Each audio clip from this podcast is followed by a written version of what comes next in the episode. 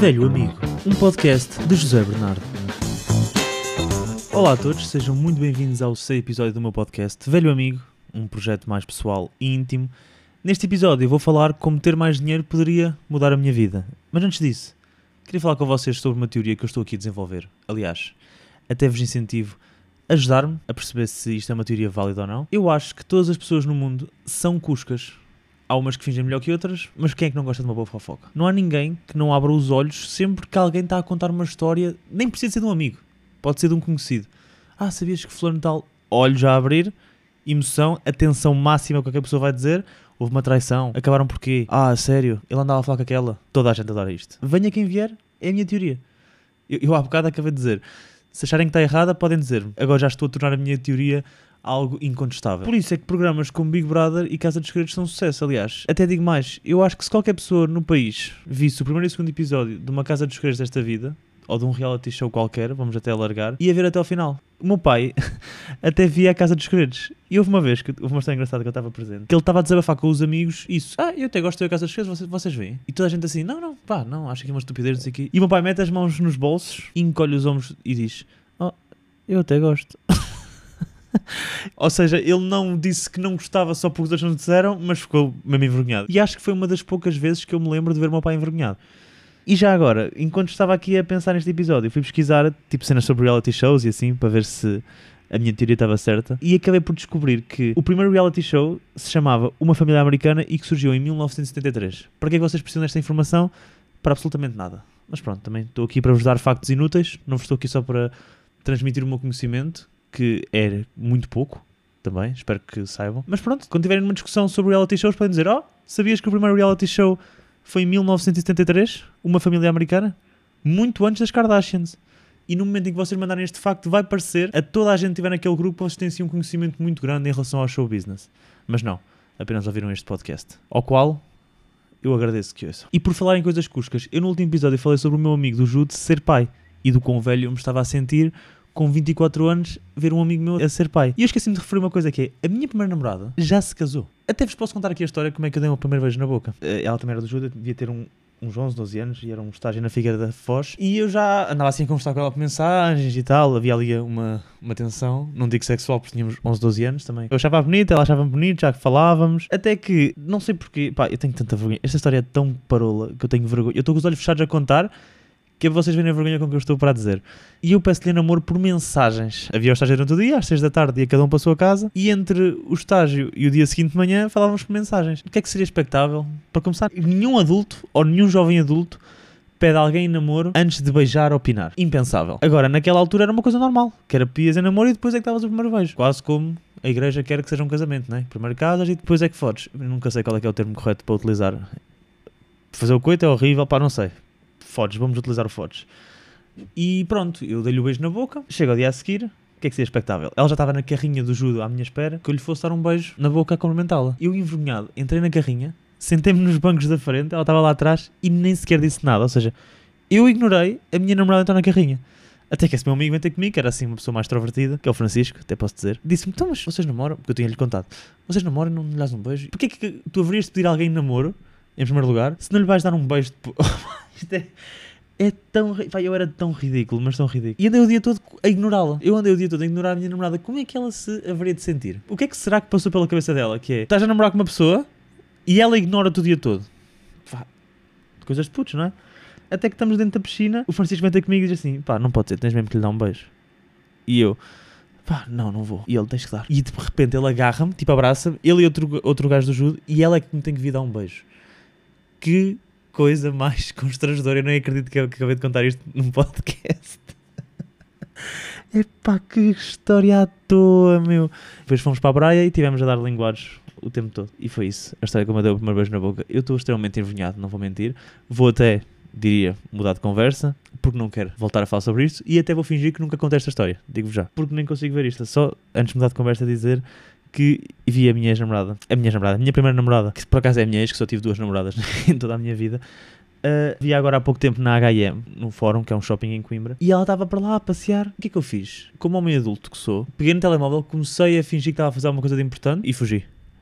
Vocês fazem muito isso. Vocês cumprimentam todas as pessoas que vocês conhecem, apesar de já não serem amigos ou já não falarem, ou fogem das situações. É que eu tenho a tendência geral para fugir das pessoas. Por exemplo, autoestrada. Há duas portagens abertas. Uma de pagamento automático, uma com pessoa. Vou sempre à de pagamento automático. Se a pessoa está lá às vezes a apanhar seca e se seria bom eu ir lá para ajudar a fazer o pagamento, sim, tenho noção disso, tenho noção que estou a ser uma besta, mas não sei, eu fujo de pessoas. Por exemplo, eu há pouco tempo a minha casa, a lâmpada da minha casa de banho não estava a funcionar bem, mas não era só trocar a lâmpada e estava resolvido, tinha que se mexer ali numa coisa elétrica. E eu não disse ao meu senhorio e fui eu a arranjar aquilo. Liguei a um amigo meu eletricista, olha, como é que isto se resolve? Ele, deixa fazer isto. Aprendi eu a ser eletricista, resolvi o problema só para não ter que dizer ao meu senhorio para chamar alguém aqui a casa. Se puder resolver eu as coisas, vou resolver eu até ao final. Mesmo que eu tivesse que gastar dinheiro numa coisa que não fosse a obrigação minha pagar. Mas eu não sei porquê. Porque é que eu sou assim? Não sei se vocês costumam ter este problema ou não, mas eu não sei porque é que sou assim. Não sei porque é que fujo de pessoas ou tento evitar pessoas. Se for um amigo próximo ou alguém que eu esteja regularmente ou que passe e que confronte o olhar, pá, claro que vou dizer olá e não tenho problemas nenhuns. Mas se eu puder evitar sem a pessoa desconfiar que eu ignorei, eu vou fazê-lo. Não sei porquê, mas tenho isto já desde sempre. Também se calhar porque eu já tive várias conversas constrangedoras com muitas pessoas. Por exemplo, houve uma vez, eu faço produção de eventos desportivos, já repeti aqui algumas vezes, e uma das tarefas que eu tive que fazer era ir buscar material a vários pontos pela cidade de Lisboa. E fui com um motorista da Câmara Municipal. Não era um motorista da Câmara Municipal de Lisboa, mas era dos concelhos arredores de Lisboa. E fui, e há uma coisa que nós, da minha empresa, entre aspas, costumamos fazer quando vamos com algum funcionário de uma Câmara buscar alguma coisa, pagamos-lhe sempre o café depois. É uma coisa que ficou. E eu estava a vir, já com o material com a carrinha carregada, e eu disse, olha, vamos ali beber o café. E apontei para o primeiro café que estava depois do armazém onde tínhamos de buscar o material. E ele disse, ah, não, vamos ali a um que eu conheço. E eu, está bem. Lá foi ele, por umas ruas estranhas. E chegámos ao café. Bebemos o café. Café completamente normal. Eu pensei, porque é que este gajo me trouxe para aqui? Se podíamos ter bebido já no outro sítio. Se o café nem sequer é assim tão bom. Pensei eu. Também era o preço normal. Estava ali alguma coisa que não estava a conseguir entender. Entendo da carrinha. Ele toca-me assim no braço. Estás a ver a gaja que nos serviu? E eu, sim. Ainda na semana passada lhe mandei uma berlaitada. O que é que vocês responderiam a isto? Imaginem, eu não conhecia aquele senhor de lado nenhum. E eu, boa, boa! E é por isso que eu sempre posso evitar pessoas, evito, acho eu. É por estas e por outras, não é? Porque eu não quero passar por situações idênticas ou parecidas por estas. Não quero.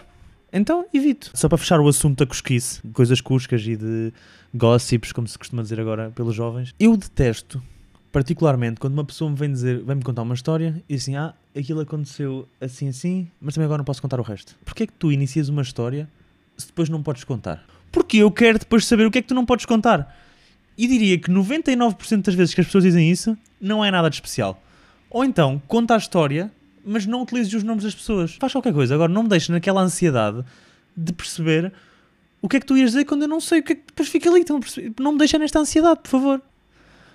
Mas pronto, já me irritei, já mandei isto para fora, estava a precisar também, é por isso que eu tenho este podcast. Antes de explicar como é que ter dinheiro poderia ter mudado a minha vida, vou responder aqui uma pergunta do Daniel. Muito obrigado, Daniel, por teres feito aqui uma pergunta. Já agora, deixem perguntas no Spotify. Tem lá uma caixinha que vocês podem escrever o que quiserem, podem escrever o que acharem do podcast ou perguntarem-me alguma coisa. E o Daniel questionou-me sobre o seguinte. Preferia escrever para o programa do Ricardo Pereira bem pago, mas ninguém poderia saber, ou ter um podcast com muitas visualizações e 10 vezes mais bem pago com o Tiago Paiva e com o Numeiro? Ok. Antes de mais, dizer que eu não acho que seja um joke writer. Aquilo que eu acho que é a base de um bom joke writer é alguém que escreve uma piada que, se for dita pelas palavras, sem problemas de dicção, independentemente do acting, faça rir muito. Ou faça rir. E eu acho que não tenho essa característica. Eu acho que as minhas capacidades enquanto guionista são através da edição. Percebem? Eu crio muita narrativa através da edição, como que se faz muito nos documentários. Ou seja, eu escrevo guiões, mas depois através da edição é que construo as piadas e construo o ritmo e etc. Por isso, se fosse nestas condições, ou seja, se fosse assim que eu fosse escrever para o programa do Ricardo Pereira, preferia essa opção. Até porque eu acho que não me iria dar bem com o Tiago e com o Numeiro. Não sei se somos pessoas parecidas. 10 vezes mais bem pago. Pois é que esta questão de ser 10 vezes mais bem pago o podcast do Tiago Paiva e do Numeiro. Mas eu também acho que o programa do Ricardo Pereira também não seria mal pago. Mas já respondo melhor à questão do dinheiro. Mas pronto, vou confirmar aqui a minha opção, que era escrever para o programa do Ricardo Pereira sem ninguém saber. E agora sim, vou falar como é que ter muito dinheiro poderia mudar a minha vida. Para explicar isto, vou dar aqui um exemplo. Quando vocês querem oferecer uma prenda a alguém, vamos imaginar uma namorada, ou um pai, irmão, o que seja, um grande amigo. Se vocês 6 meses antes pensarem em que prenda é que lhes vão oferecer, vão conseguir oferecer uma grande prenda sem gastar muito dinheiro. basta ouvirem o que é que eles têm para dizer, vão a uma loja com eles e ele vai-vos dizer, olha, gosto desta peça, e mesmo que vocês não comprem aquela peça em concreto de roupa, já conseguem perceber mais ou menos o estilo da pessoa, podem ouvir que lhe fazia jeito de comprar não sei o que e vocês compram, mas se vocês tiverem dinheiro, podem um dia antes pensar, ok, a pessoa gosta de viajar, uma viagem para Nova Iorque com tudo pago. A pessoa vai delirar. Ou seja, eu acho que nós com dinheiro conseguimos fazer coisas mais rápido, com mais frequência e mais bacanas. Mas sem dinheiro, ou seja, com pouco dinheiro, nós também conseguimos fazer essas coisas boas. Temos é que pensar mais e dar mais voltas e voltas. Por exemplo, o microfone com que eu gravo este podcast custou 22€, que é o que eu utilizo na rua. Custou 22,5€. Porquê? Porque há um microfone assim que é utilizado para as ruas que custa 100€. Há um que é wireless que custa 300€. E eu pensei, eu não tenho este dinheiro para fazer isso. Então comprei um mais pequenino, que é o melhor de acordo com este preço, e consigo fazer na mesma. Não tem tanta qualidade, não sei o quê. Ok, mas estou a fazer. E não é por esta diferença de qualidade que o produto não vai ser bom. Por isso é que eu acho que é um bocado por aí. Se nós tivermos dinheiro, nós conseguimos fazer mais coisas, com mais frequência e com mais qualidade. Mas nós também conseguimos fazer coisas muito boas sem dinheiro. Temos é que pensar mais. Acho que isso é que diferencia. E depois também se pode tornar monótono. Vou fazer um podcast. E eu assim, sem mais nem menos, consigo criar... Imaginem que este podcast tinha logo começado com uma grande produção, 3 câmaras, convidados, grande estúdio, blá blá blá.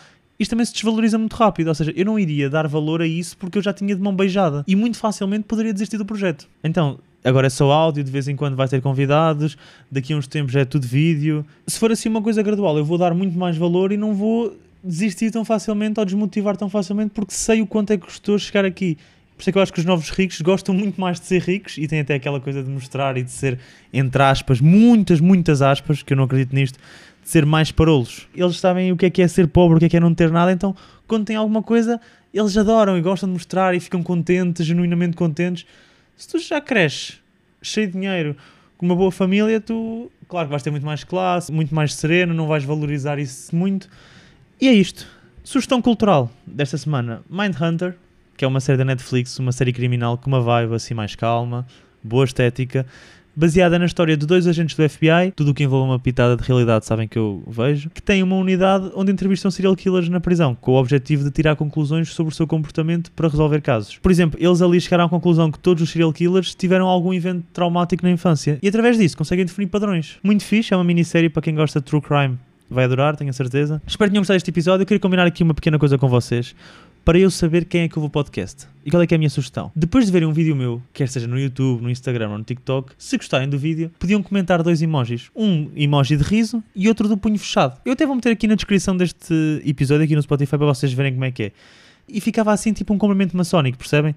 Assim sempre que eu visse esse comentário, seja onde for, sabia que vinha de alguém que ouve este podcast. Próximo episódio, se calhar, vou trazer um convidadozinho. Não se esqueçam de deixar 5 estrelas no Spotify e na Apple Podcasts. E até para a semana. Para o meu tipo de vida não é preciso currículo.